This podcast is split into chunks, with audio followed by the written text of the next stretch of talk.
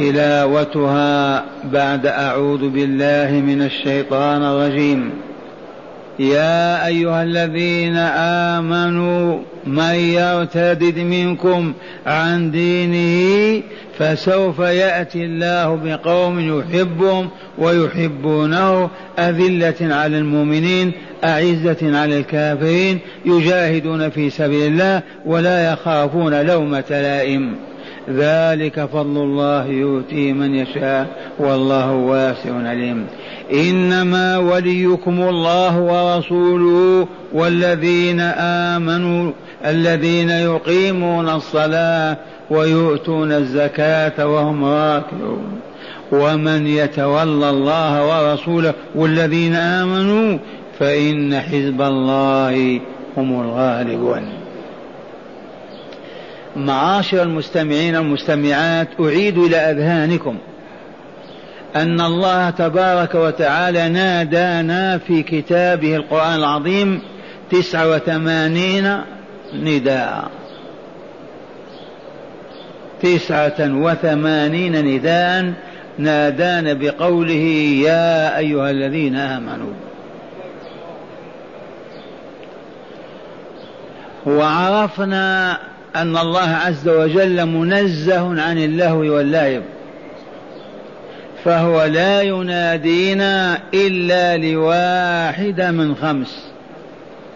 إما ليأمرنا بفعل ما يسعدنا ويكملنا في الدنيا والآخرة. أو لينهانا عما يشقينا ويرضينا ويخسرنا في الدنيا والآخرة. أو ليبشرنا بما نزداد مسابقة في الخيرات ومنافسة في الصالحات. أو تحذيرا لنا من عواقب السوء وأحداث ومصائب المخالفات. أو ليعلمنا ما نحن في حاجة إلى علمه. هل فهمتم هذه الحقيقة؟ إخواننا الزوار ما سمعوها. تتبعنا واستقصينا كتاب الله فوجدنا نداءات الرحمن لعباده المؤمنين تسعة وثمانين نداء. وأضفنا إليها نداء آخر فأصبحت تسعين. وهذا النداء هو يا أيها النبي إذا طلقتم النساء فطلقوهن لعدتهن وأحصوا العدة الآيات. فهو وإن كان في الظاهر للنبي صلى الله عليه وسلم وهو في الواقع لأمتي. فلهذا كتبنا ذلك الكتاب وسميناه نداءات الرحمن.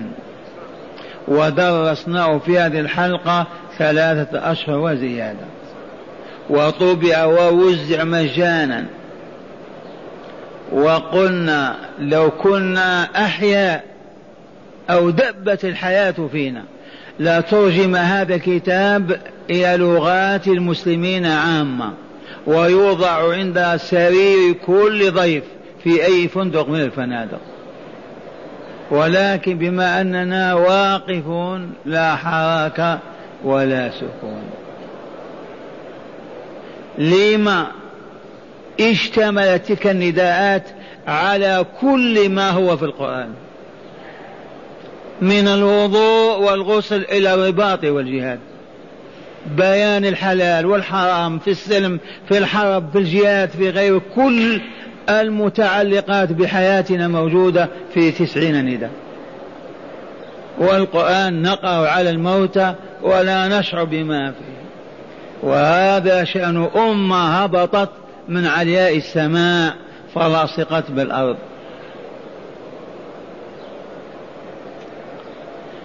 يا أيها الذين آمنوا يقول تعالى مناديا لنا نجيب لبيك اللهم لبيك. من يرتدد قراءة نافع قراءة أهل المدينة وأهل الشام من يرتدد بالفك قرأ أهل العراق من يرتد والكل صالح والقرآن نزل بسبعة أحرف أو على سبعة أحرف. والارتداد معروف مشى ثم رجع الوراء. من يرتد منكم عن دينه أي الإسلام بعدما أقبل عليه وأخذ فيه وصام وصلى انتكس ورجع إلى الوراء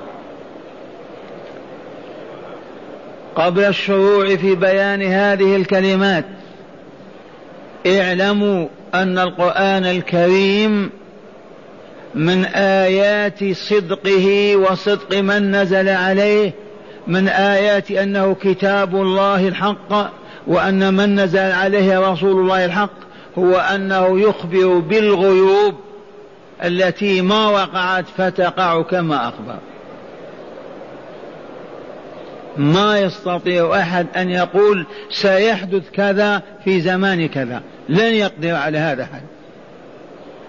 وهاهذا تعالى يخبر بهذه الحقيقة. يا أيها الذين آمنوا من يرتد منكم عن دينه فسوف يأتي الله بقوم يحبهم ويحبونه ووصفهم بست صفات. اللهم اجعلنا منهم. وما إن قبض رسول الله صلى الله عليه وسلم ما إن توفي صلى الله عليه وسلم حتى ارتد العجيب الكثير من الأعراب. ولم يسلم من الردة إلا ثلاثة مساجد. المسجد النبوي أعني المدينة والمسجد الحرام أعني مكة والمسجد في البحرين. قبيلة ثم ما ارتدت. واهتز العالم الإسلامي هزا بعد وفاة رسول الله صلى الله عليه وسلم مباشرة. أما قال تعالى من يرتد منكم عن دينه فسوف يأتي الله بقوم صفاتهم كذا وكذا. وقام أبو بكر وبويع هنا في هذه السقيفة وتولى أمر المسلمين ووقف إلى جنبه الراشدون عمر وعثمان وعلي.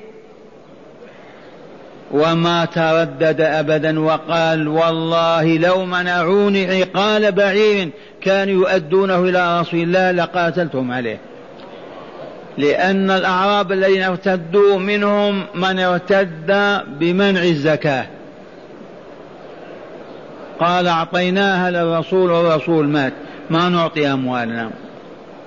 ومنهم من ارتد عودة إلى الشرك والوثنية لأنه ما تمكنت منه أنوار الإيمان والإسلام. الذين يسلمون بعد يوم وشهر وعام. إذا وقاتلهم الصديق وجاء أبو موسى الأشعري ومعه اليمنيون. وما هي إلا فترة وقد استتب الأمن وانتصر الإسلام. فاسمع ما يقول تعالى يا أيها الذين آمنوا من يرتد منكم عن دينه فسوف يأتي الله بقوم يحبهم. هذه تساوي الدنيا وما فيها. يحبهم. أرأيتم؟ والله لو يأتينا هاتف من السماء ويقول إني أحبك يا عبدي. لآثرنا الموت على الحياة ولا رغبنا عن هذه الدنيا بما فيها. يحبهم من أحبه الله يشقيه ويهديه. ولنذكر ليلة ما أعلن رسول الله صلى الله عليه وسلم في المعسكر في خيبر.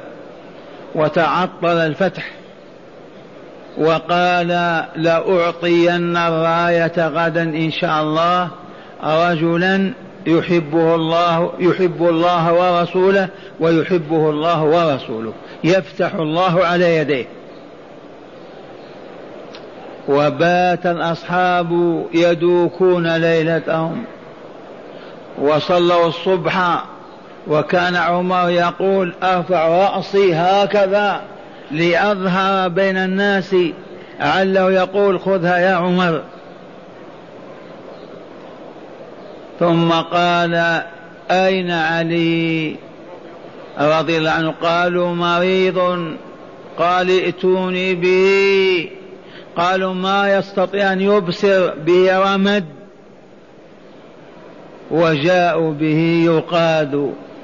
ونفث في عينيه فذهب ذلك الرمد وعادة أحسن ما تكون وأعطاه الراية.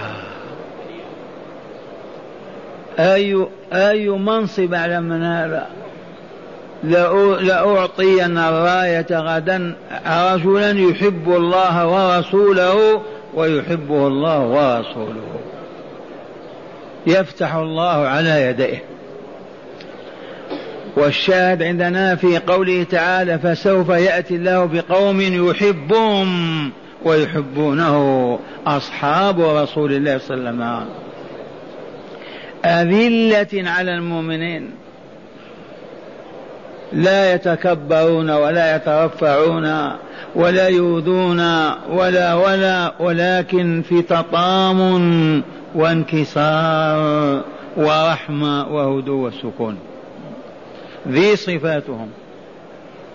أذلة على المؤمنين أعزة أشدة غلاظ على الكافرين. أما مع المؤمنين متطامنون متمسكنون رحماء يلين الكلام ويلين العمل لأنهم إخوان في حب الله. أما الكافرون أشداء عليهم. غلاظ إذا خاطبوهم إذا استعملوهم إذا إلا أنهم لا يظلمونهم ولا يعتدون عليهم. أذلة على المؤمنين أعزة على الكافرين. الصفة الثالثة يجاهدون في سبيل الله. وفعلا وفعلا جاهدوا وقادوا وخاضوا المعارك. ونصرهم الله وفتحوا البلاد شرقا وغربا. ولا يخافون لومة لائم. لا يهاب ولا يخاف لوم لومة لائم ولا عتاب من يعتب عليه المنافقون تقدم أمس يفكرون في المستقبل. عسى أن تكون ظاهرة فيتملقون ويدارون ويخافون ويحذرون من اللوم والعتاب. أما أولياء الله أحباء الله فإنهم لا يخافون لومة لائم. تلومه لماذا صام أو تصدق ويقبل هذا اللوم؟ تلومه لماذا يخرج إلى الجهاد ويقبل هذا اللوم؟ تلومه لماذا يشتد ويغلظ في وجه الأعداء المنافقين؟ وتأخذ لومة لائم؟ لا أبدا. وقال تعالى بعد ذلك ذلك فضل الله يؤتيه من يشاء. اللهم اجعلنا ممن تشاء إيتاء فضلك يا رب العالمين. هيا نبدأ. من منكم لا يحب الله ورسوله والمؤمنين إذا نشهد الله أننا نحبه ونحب رسوله ونحب المؤمنين. ونحب المؤمنين. ولا نكره مؤمنا ولا مؤمنا. أرمس أعمش أبصر كيفما كان نحبه. يحبون الله ورسوله نعم يحبون فسوف يأتي الله بقوم يحبهم ويحبونه. هذه التي نقف عندها. هل نحن نحب الله وهو يحبنا؟ دلونا على الطريق لنصل إلى هذه الغاية السامية الرفيعة. تقول العلماء انظر أنت إلى نفسك. إن كنت تحب الله فوالله لا يحبك الله. تعرف ذلك من نفسك. ومظاهر حب الله عندنا أنك تحب ما يحب وتكره ما يكره. فإن عاكسته أيحب الله وتكره أنت؟ أيكره الله وتحب أنت؟ فوالله لا حب. ودعوى الحب باطلة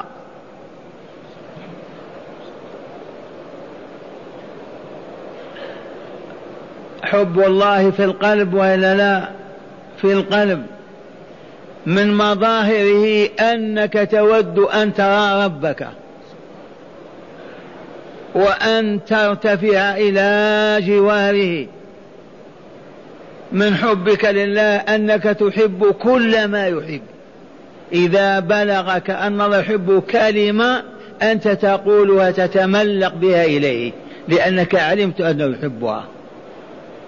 يحب عملا من الأعمال كالصلاة والجهاد فتأتي أنت لأن الله يحبه فأنت أحببته بحبه.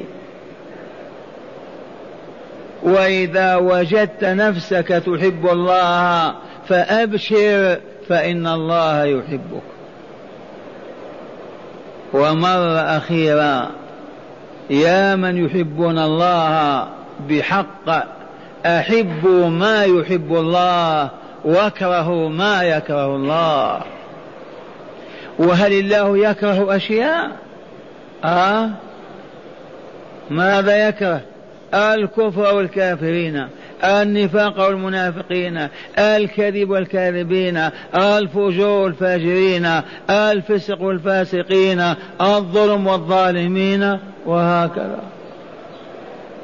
والتكبر والمتكبرين.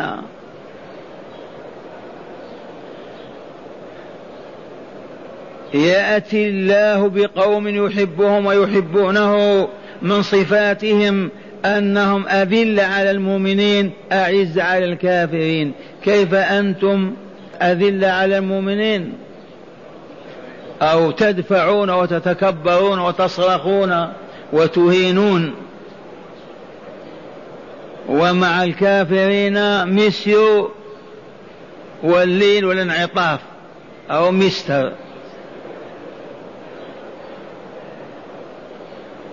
على كل حال الدار دار عمل والجزاء أمامنا أعز على الكافرين بمعنى أشداء غلاظ. ما يلينون ولا ينكسرون ولا يتعطفون بين أيديهم أقوياء بعزة الإيمان. وليس معنى هذا أنهم يسبون أو يشتمون. المسلم لا يسب ولا يشتم ولا يظلم ولا يسرق ولا يكذب ولا يخدع. فقط العزة أمام الكافر وتنكسر. أنت المؤمن العزيز. وهو الكافر الذليل المهين. قال من صفاتهم يجاهدون في سبيل الله. هذا القيد الذهبي.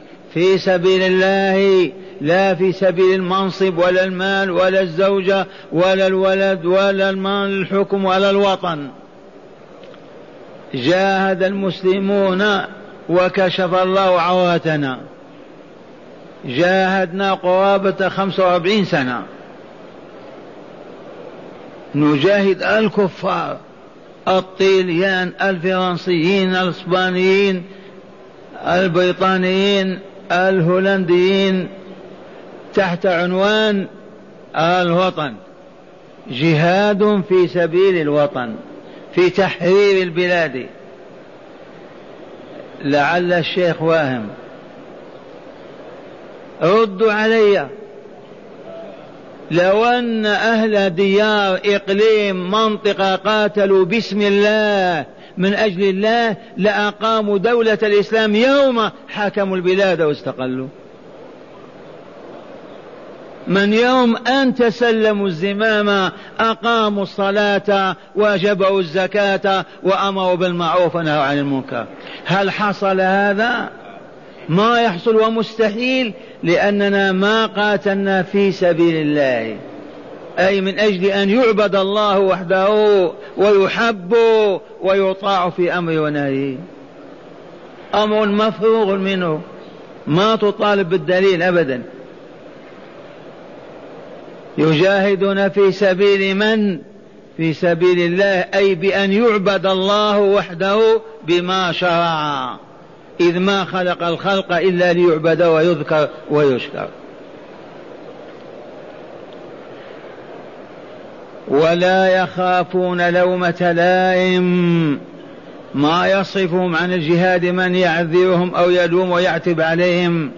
قال تعالى ذلك فضل الله يؤتيه من يشاء والله واسع عليم. لا يضيق فضله عن أحد أراده. عليم بمن هو أهل للفضل وبمن هو ليس بأهل فضله وإنعامه وإكرامه. ثم قال تعالى يخاطبنا نحن إن شاء الله اسمعوا. إنما وليكم الله ورسوله والذين آمنوا.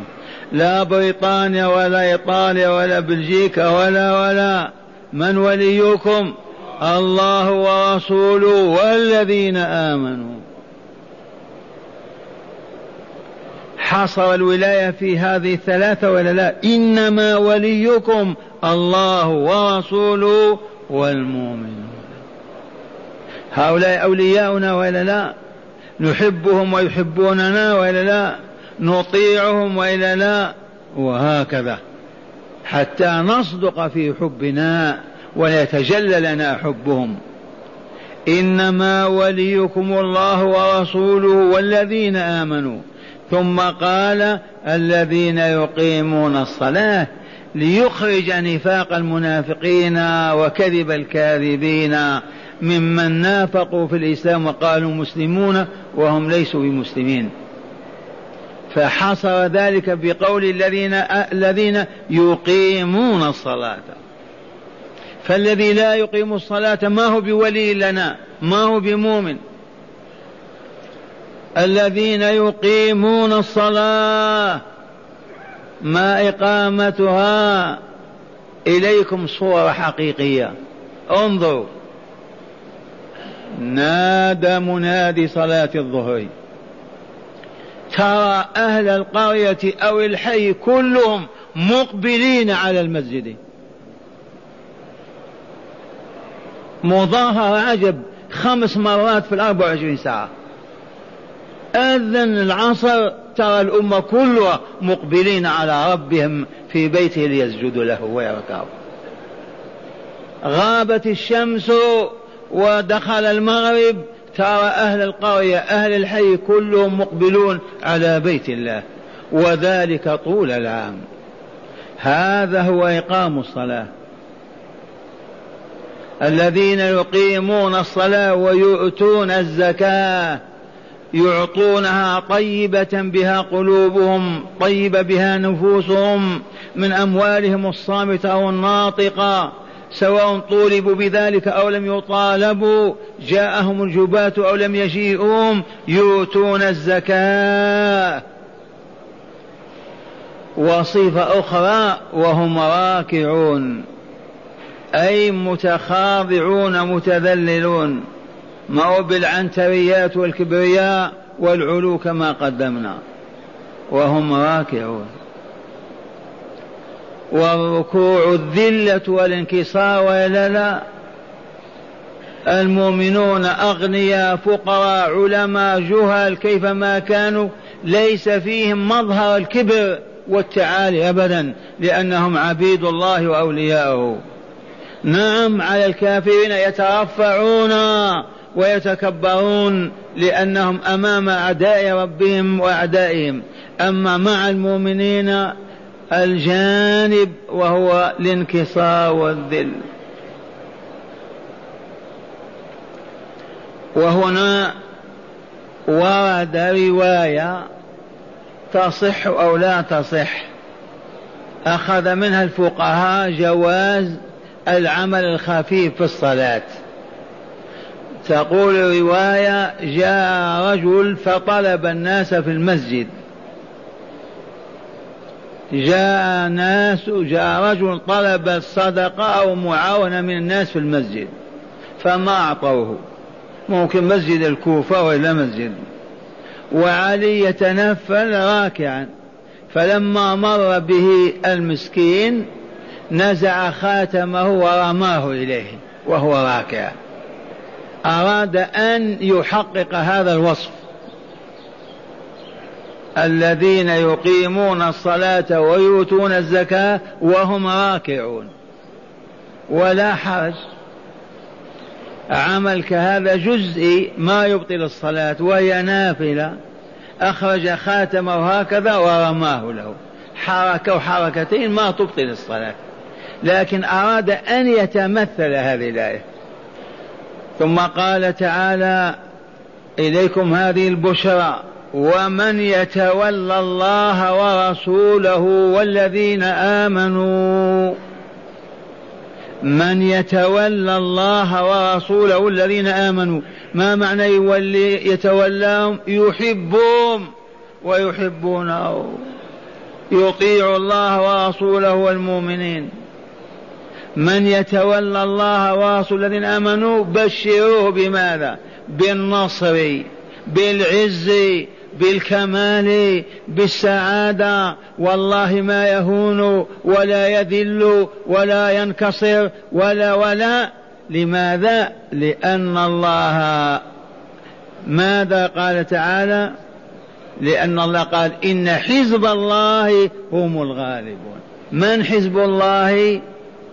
الأحزاب عندنا في العالم الإسلامي ما أكثرها. ما في إلا حزب واحد.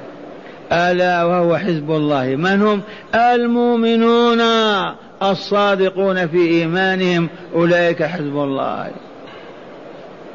ومن يتولى الله ورسوله الذين آمنوا يحبهم ويطيعهم وينصرهم ولا يخذلهم.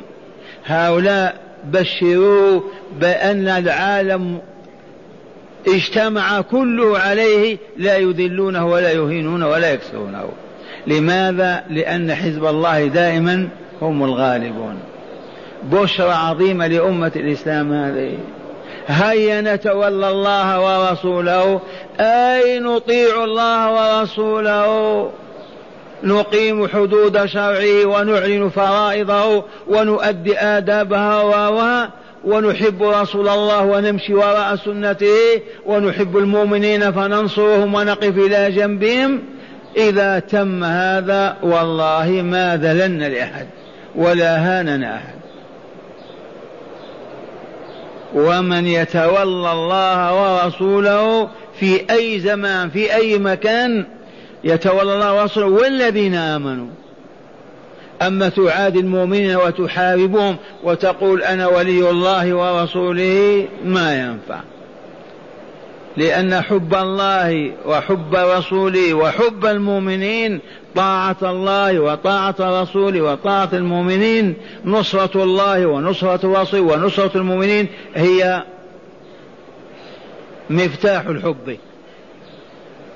وهذا وعد من الله عز وجل يتحقق لأي مؤمن يتولى الله ورسوله والمؤمنين. فإنه لا يذل ولا يهين ولا ينكسر أبدا. وإن قلتم ولم المسلمون ذلوا وهانوا وانكسروا واستعمروا وافتقروا لأنهم خلعوا ولاية الله ورسوله وولاية المؤمنين. ما كان يقتل بعضهم بعضا ويسبو بعضهم بعضا. هذه الآية ومن يتولى الله ورسوله الذين آمنوا فإنه لن ينكسر ولن ينهزم أبدا. لماذا؟ لأن حزب الله هم الغالبون. من هداية هذه الآيات ما يلي؟ تأملوا. إخبار القرآن الكريم بالغيب وصدقه في ذلك فكان آية أنه كلام الله. ما أخبر تعالى أننا أنه سيرتد من يرتد وإلى لا ويأتي الله بآخرين. إذا وفعل ولم يفعل. يا أيها الذين آمنوا من يرتد منكم عن دينه فسوف يأتي الله بقوم يحبهم ويحبون. أذل على المؤمنين أعز على الكافرين يجاهدون في سبيل الله ولا يخافون لومة لائم. وكان ذلك. انتهت الفتنة على يد أبي بكر وتولى عمر بعده وقاد الجيوش إلى الشرق والغرب وانتصر الإسلام في كل مكان. وصدق الله العظيم. ثانيا فضيلة أبي بكر الصديق والصحابة والأشعريين من قوم أبي موسى الأشعري وهم أهل اليمن. لأنهم نهضوا بالجهاد أبو بكر قادهم ومشوا وراءه والصحابة معه وجاء أبو موسى الأشعري ومعه أهل اليمن وأدبوا العرب الذين ارتدوا. وردوهم إلى الحق ورجعوا بهم إلى الإسلام. كيف عرفنا فضيلة؟ فسيأتي الله بقوم يحبونه ويحبونه وإلا لا أبو بكر وأصحاب رسول الله. فضيلة أبي بكر والصحابة والأشعريين قوم أبي موسى الأشعري وهم من أهل اليمن. ثالثا فضل حب الله والتواضع للمؤمنين. وإظهار العزة على الكافرين وفضل الجهاد في سبيل الله وقول الحق والثبات عليه وعدم المبالاة بمن يلوم ويعدل في ذلك ويعتب. لا يخافون لومة لائم. رابعا فضيلة إقام الصلاة وإيتاء الزكاة والخشوع والتواضع. فضيلة إقام الصلاة وإيتاء الزكاة وهم راكعون الخشوع والتواضع لله عز وجل. خامسا ولاية الله ورسوله والمؤمنين الصادقين توجب لصاحبها النصر والغلبة على أعدائه. ولاية الله ورسوله والمؤمنين الصادقين توجب لصاحبها ماذا؟ النصر والغلبة على أعدائه. والذي يعادي الله ورسول المؤمنين من ينصر. الخذلان نصيبه وحظه.